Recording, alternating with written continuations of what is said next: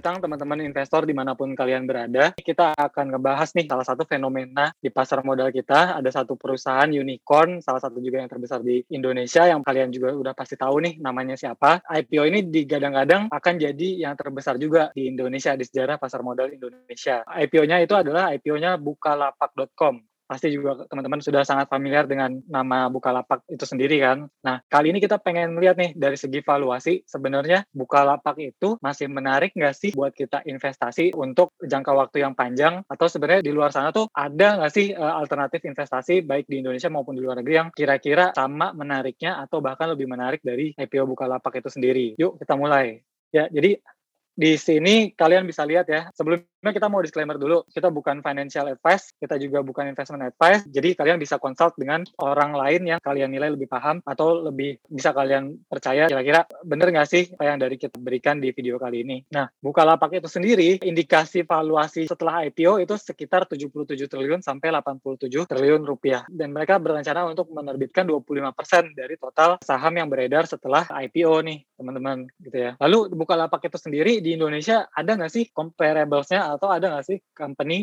yang mirip-mirip Bukalapak dan udah listing di IDX. Sebenarnya di Indonesia itu belum ada. Jadi kalau dari segi playernya, siapa sih pemain e-commerce di Indonesia? Itu ada pertama ada Shopee, ada Lazada, dan ada Tokopedia. Mereka berempat sama Bukalapak juga ini menguasai dan mendominasi market share di Indonesia, terutama di bidang e-commerce ya. Karena mereka juga merupakan salah satu pionir lah dari perkembangan e-commerce di tanah air sejak berdirinya perusahaan-perusahaan ini. Kalau begitu, Lalu kita lihat juga nih di Indonesia, sebenarnya kalau dari segi rankingnya itu siapa sih yang paling besar? Yang pertama kalau dari segi monthly active users yaitu customer yang in dan melakukan transaksi unik di setiap bulan itu kira-kira yang terbesar itu siapa? Yang pertama Tokopedia menurut ini menurut Any tahun 2020.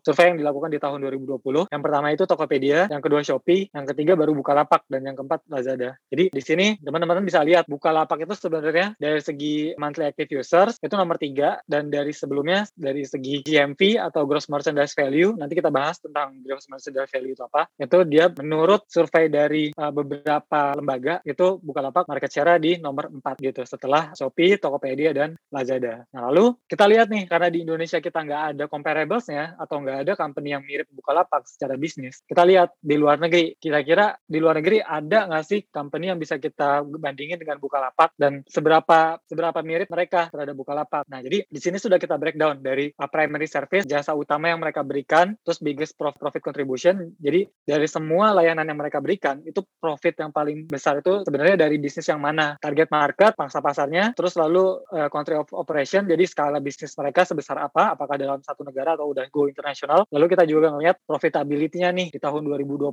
itu terakhir kondisi keuangan mereka gimana. Jadi kalau dari segi Bukalapak itu primary service mereka e-commerce sama wholesale. Di luar sana dari segi primary service Bukalapak itu ada yang membandingkan Bukalapak dengan Amazon, Bukalapak dengan Shopify, Bukalapak dengan Alibaba, atau Bukalapak dengan C Limited atau di sini induknya Shopee gitu ya. Jadi perlu kita tekankan di sini bahwa primary service dari Bukalapak itu sebenarnya nggak bisa terlalu kita compare dengan Amazon, Shopify, dan Shopee. Kenapa? Karena Amazon itu mereka punya unit yang namanya Amazon Web Service atau kita lebih kenalnya AWS. Mereka menyediakan jasa uh, cloud computing, server, dan hosting yang di mana net income dari Amazon justru berasal lebih banyak dari AWS itu tersebut dibandingkan dengan e-commerce yang mereka miliki. Kalau untuk Shopify, mereka lebih menekankan bisnis merchant solution. Jadi Shopify itu lebih seperti mall. Jadi kalau teman-teman melihat mall, mall kan membuat uh, infrastrukturnya, membuat parkiran, membuat menyediakan tempat-tempat uh, toko-toko-tokonya gitu kan, dan menyedia, menyediakan eskalator listrik segala macam. Nah, sebagai tenan, penjual-penjual itu tinggal nempatin dan tinggal mendekorasi uh, tokonya masing-masing gitu, tanpa harus memikirkan itu tadi instalasi listrik, terus luasan tokonya dan lain sebagainya sebagainya. Nah, Shopify itu lebih ke arah e-mall atau yang tadi seperti tadi penyediaan infrastrukturnya. Jadi yang membedakan Shopify dengan Bukalapak itu kalau Bukalapak lebih ke e-commerce, jadi melisting produknya, lalu saya sebagai pembeli ke Bukalapak, lalu saya melihat barangnya di Bukalapak dan saya men-check out dan memesan gitu ya. Kalau Shopify beda, merchant itu di charge biaya yang fake bulanan. Bulanan, tahunan mereka bisa bayar, mereka juga bisa beli Teams atau tampilan tampilan seperti bagi teman-teman yang kurang familiar dengan coding, bagi teman-teman yang pengen customisasi dengan customisasi tampilan itu bisa membeli Teams dari Shopify itu dan itu sangat mendukung bisnis dari Shopify itu sendiri dan menjadi kontributor net income mereka, pendapatan bersih mereka yaitu merchant solution tadi. Shopify juga ada kayak semacam e-commerce juga jadi revenue model mereka juga bisa menghasilkan take rate. Mereka mengambil persenan dari penjualan tenannya, tapi yang terbesar itu dari mereka yang kontribusinya adalah dari merchant solution ini. Kalau Shopee atau C Limited itu mereka memiliki uh, investasi di Garena yang di mana Garena itu sangat-sangat menguntungkan sehingga pendapat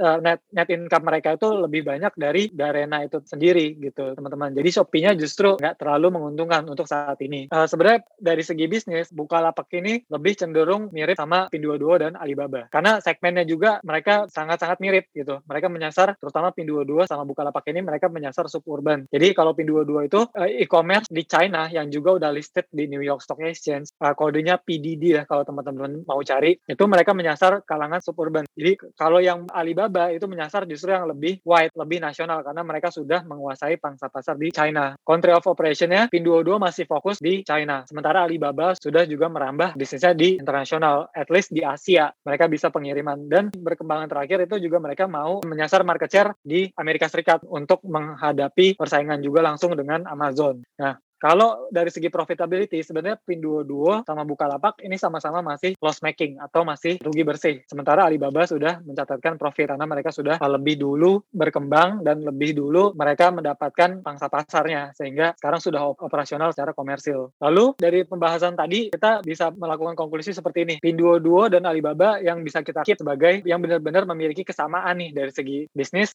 operasi dan juga revenue structure nih. Karena Amazon tadi kita bilang Amazon itu ada Amazon Web Service, ada Amazon Prime yang which is itu juga kontribusinya sangat-sangat signifikan terhadap pendapatannya si Amazon. Nah, Shopify ini dari segi revenue business model, dari revenue stream itu cukup berbeda dengan Bukalapak sehingga nggak bisa nih kita head to head antara Shopify dengan Bukalapak. Kalau si Limited yang tadi si Limited itu tuh memiliki Garena teman-teman, jadi nggak bisa. Dan si Limited ini memiliki juga fintech, jadi nggak bisa nih kita head to head antara si Limited dengan Bukalapak. Jadi sini kita bisa simpan dulu ya Pinduoduo dan Alibaba sebagai comparable yang bisa kita gunakan. Nah, yang tadi kita lihat nih, Shopify kita tekenin. Karena di luar sana banyak banget yang menggunakan Shopify sebagai comparable untuk buka lapak. Di sini ada tiga hal yang bisa kita sampaikan di sini. Pertama, dari segi bisnis model. Shopify itu 30% dari revenue mereka itu bersifat recurring. Jadi karena tadi merchant itu harus membayar fee yang fix untuk ting produknya atau melisting tokonya di Shopify. Jadi dari situ sendiri Shopify udah make money dari subscriptionnya. Beda dengan buka lapak. Ketika teman-teman hanya mengandalkan take rate saja nih. Jadi dari total pendapatan teman-teman dipotong sekian persen untuk pendapatan Bukalapak seperti itu. Nah kalau dari Shopify sendiri operasinya sudah luas banget, sudah seluruh dunia bahasa teman-teman yang dari Indonesia juga bisa menggunakan Shopify nih platformnya untuk melakukan perdagangan online gitu ya. Kalau misalnya teman-teman mau toko yang lebih eksklusif, toko yang lebih punya personal touch atau punya diferensiasi dari segi tampilan, dari segi servernya, uh, apakah bisa diandalkan karena Shopify itu kan beda kalau misalnya kita mendevelop e-commerce kita sendiri karena kita harus sediakan yang namanya hosting, kita harus sediakan yang namanya domain, kita harus sediakan yang namanya technical service. Jadi kalau Shopify benar-benar teman-teman tinggal jualan aja. Terus kalau Shopify ini karena dia sudah beroperasi seluruh dunia, addressable market mereka jelas-jelas lebih besar gitu daripada Bukalapak itu sendiri yang so far saat ini di tahun 2021 awal mereka masih fokus pada market Indonesia gitu. Nah lalu kita membahas nih apakah pengertian dari GMV dan TPV karena kalau teman-teman sadar di prospektus itu ada terkait dengan penggunaan TPV dan GMV gitu ya. Nah kalau kita bandingin ya GMV dengan TPV itu sebenarnya apa, yang digunakan oleh pasar modal secara umum ya di Amerika Serikat itu kita lebih familiar dengan penggunaan GMV di Amerika Serikat maupun di China maupun di seluruh dunia ya itu menggunakannya GMV yaitu Gross Merchandise Value. Gross Merchandise Value ini uh, apa sih sebenarnya pengertiannya? Gross Merchandise Value ini pengertiannya nilai transaksi merchant to customer yang tercatat. Jadi ada merchant, penjual, ada customer, pembeli. Nah ini ada transaksi nih di antara keduanya yang tercatat ya di sistemnya si Bukalapak dalam hal ini termasuk barang dagangan milik merchant yaitu tadi barang konsinyasi yang dikelola oleh Bukalapak dan barang dagangan milik platform itu sendiri gitu loh. Jadi kalau contohnya kita bisa lihat di Amazon itu mereka punya Kindle, Amazon Kindle, Amazon Prime segala macam ya. Jadi GMV ini masuk ke dalam produk-produk itu yang secara fisik dan maupun barang-barang yang milik dan dikelola oleh e-commerce-nya itu masuk ke GMV. Nah, pengertian dari TPV itu lebih luas harusnya ya. Berdasarkan pengertian yang umum, yang awam, TPV itu lebih luas nih dari GMV. Jadi bisa dibilang TPV itu adalah GMV ditambah ditambah dengan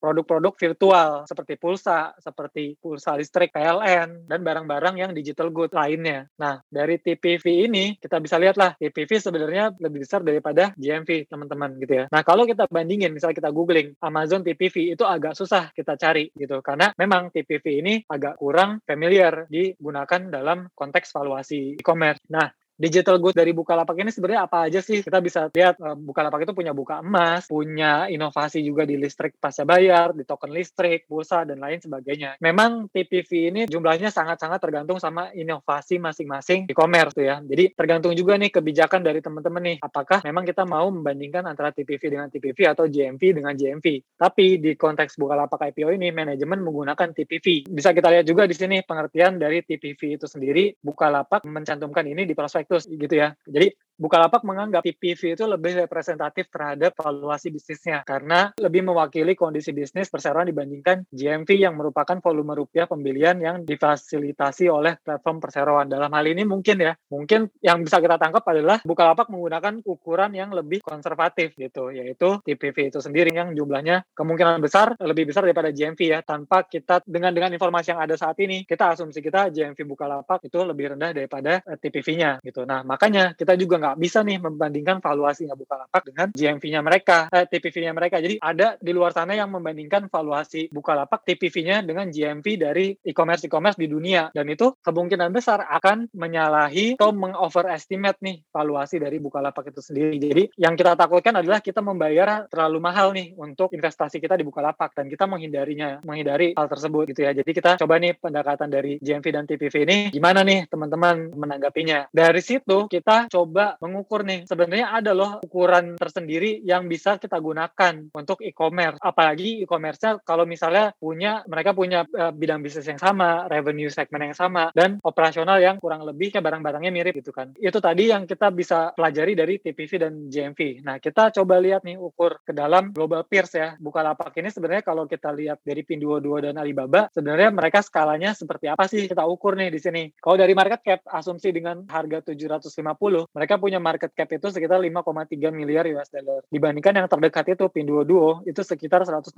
miliar US dollar. Dan Alibaba itu jauh lebih besar, 100 kali jauh lebih besar daripada Bukalapak seperti itu. Nah, dari segi revenue, jelas revenue-nya Bukalapak ini bahkan yang terdekat dengan yang terdekat itu Shopify itu 34 kali lebih besar daripada Bukalapak gitu ya teman-teman. Jadi Bukalapak ini memang baru mulai dan mungkin kita juga sebagai investor harus yakin mungkin investasi kita di sini akan menghasilkan men-trigger pendapatan yang signifikan gitu tapi seberapa signifikan sih sampai kita harus membayar membayar mahal untuk investasi kita gitu ya. GMV atau TPV dalam hal ini untuk Bukalapak itu dibandingkan dengan peers yang lainnya juga jelas Bukalapak 0,9 miliar dolar dibandingkan dengan yang lainnya itu paling dekat dengan Shopify itu 130 miliar US dollar. Dari annual active user juga Bukalapak di prospektus mereka menyebutkan 16,6 juta active users gitu ya. Jadi memang skalanya baru mulai, skalanya mungkin masih kecil, tapi teman-teman juga harus hati-hati nih karena Bukalapak itu sebenarnya nggak baru-baru baru banget karena mereka sudah dari tahun 2011 beroperasi secara legal gitu ya di Indonesia gitu. Jadi dari sini teman-teman bisa tarik kesimpulan lah gimana sih sebenarnya mereka dalam hal meningkatkan revenue itu atau perkembangan revenue mereka sebenarnya sudah cukup agresif belum sih sehingga valuasinya itu mereka atau kita sebagai investor berani bayar mahal gitu. Nah, active merchants kan buka lapak di Indonesia mayoritas atau lebih dari 90% dari bisnis di Indonesia itu adalah UMKM. Eh, ini wajar lah ketika buka lapak itu punya merchant yang jumlahnya lebih tinggi daripada Shopify dalam hal ini ya. Atau Pinduoduo mungkin uh, dua kali lipat dari Bukalapak gitu ya. Nah, tapi dari semua yang kita bahas tadi, dari GMV, TPV, dari mereka punya operational metric, sebenarnya ada nggak sih ukuran yang lebih fair gitu loh ya, dibandingkan dengan GMV atau dibandingkan dengan TPV atau dibandingkan dengan cuman PBV gitu ya. Sebenarnya ada nih ukuran yang lebih proper untuk startup yang terutama e-commerce nih. Apalagi mungkin kita bandinginnya dengan PDD sama Alibaba. Di sini kita coba propose nih, kalau kita menggunakan valuasinya itu menggunakan price to sales, yaitu price dibagi dengan sales per saham ya. Jadi atau kalau kalau bisa kita gampangnya itu price itu sama dengan market cap, market cap Bukalapak dibandingkan dengan revenue-nya mereka di tahun-tahun 2020, 2021 ekspektasi dan 2022 ekspektasi. Itu kira-kira mereka seberapa mahal sih? Dari bagian yang teman-teman bisa lihat di sebelah kiri, Bukalapak dengan harga 750 itu price per sales-nya kira-kira indikatifnya current-nya itu adalah sekitar 41 kali dari price per sales. Nah, ini lebih sangat-sangat signifikan dibandingkan dengan Pinduoduo atau Alibaba yang hanya 14 kali untuk Pinduoduo dan Alibaba itu 15 kali. Kalau kita ngelihat Shopify, itu mereka 53 kali. Dan mungkin 53 kali lebih tinggi daripada Bukalapak. Kenapa? Karena mereka sudah net income. Mereka sudah mencatatkan laba bersih, mereka sudah beroperasi secara komersial di seluruh dunia, dan mereka dari 30% dari revenue mereka itu bersifat subscription gitu loh. Jadi bisnis yang paling baik adalah bisnis yang bisa menghasilkan revenue yang recurring, revenue yang terus-menerus didapatkan tanpa harus uh, menunggu yang namanya penjualan. Jadi ada penjualan atau tidak penjualan, ada penjualan Shopify akan terima revenue teman-teman. Jadi wajar ketika Shopify diberikan semacam valuasi yang lebih tinggi daripada peersnya di e-commerce lain. Dan Shopify ini sudah mencatatkan laba bersih teman-teman. Jadi sudah ibaratnya kalau di ekonomi kita mencat mudah bisa menutup fixed cost-nya lah intinya gitu ya. Jadi shareholders tinggal nerima nih laba bersihnya aja nih, tinggal menikmati yang udah mereka dapatkan gitu dari dari hasil investasi mereka di beberapa tahun ke belakang gitu. Nah kalau gitu fair nggak sih kita kalau kasih valuasi Bukalapak ini di 41 kali price per sales dibandingkan dengan Pinduoduo dan Alibaba yang hanya 14 dan 5 kali. Nah, sebenarnya itu balik lagi ke teman-teman dalam mendefinisikan mahal itu seperti apa, murah itu seperti apa. Tapi kalau misalnya kita coba bermain-main dengan multiples ya, sekali lagi ini bukan bukan berarti ini sesuatu hal yang benar. Kita sini coba melakukan simulasi atas valuasinya Bukalapak. Jadi kalau kita menggunakan price per sales yang tadi rasionya ya, dan dengan asumsi-asumsi seperti berikut, yang itu pertama menggunakan multiple dari market cap per revenue atau price per sales dari Pinduoduo dan Alibaba di Juli 2021, di mana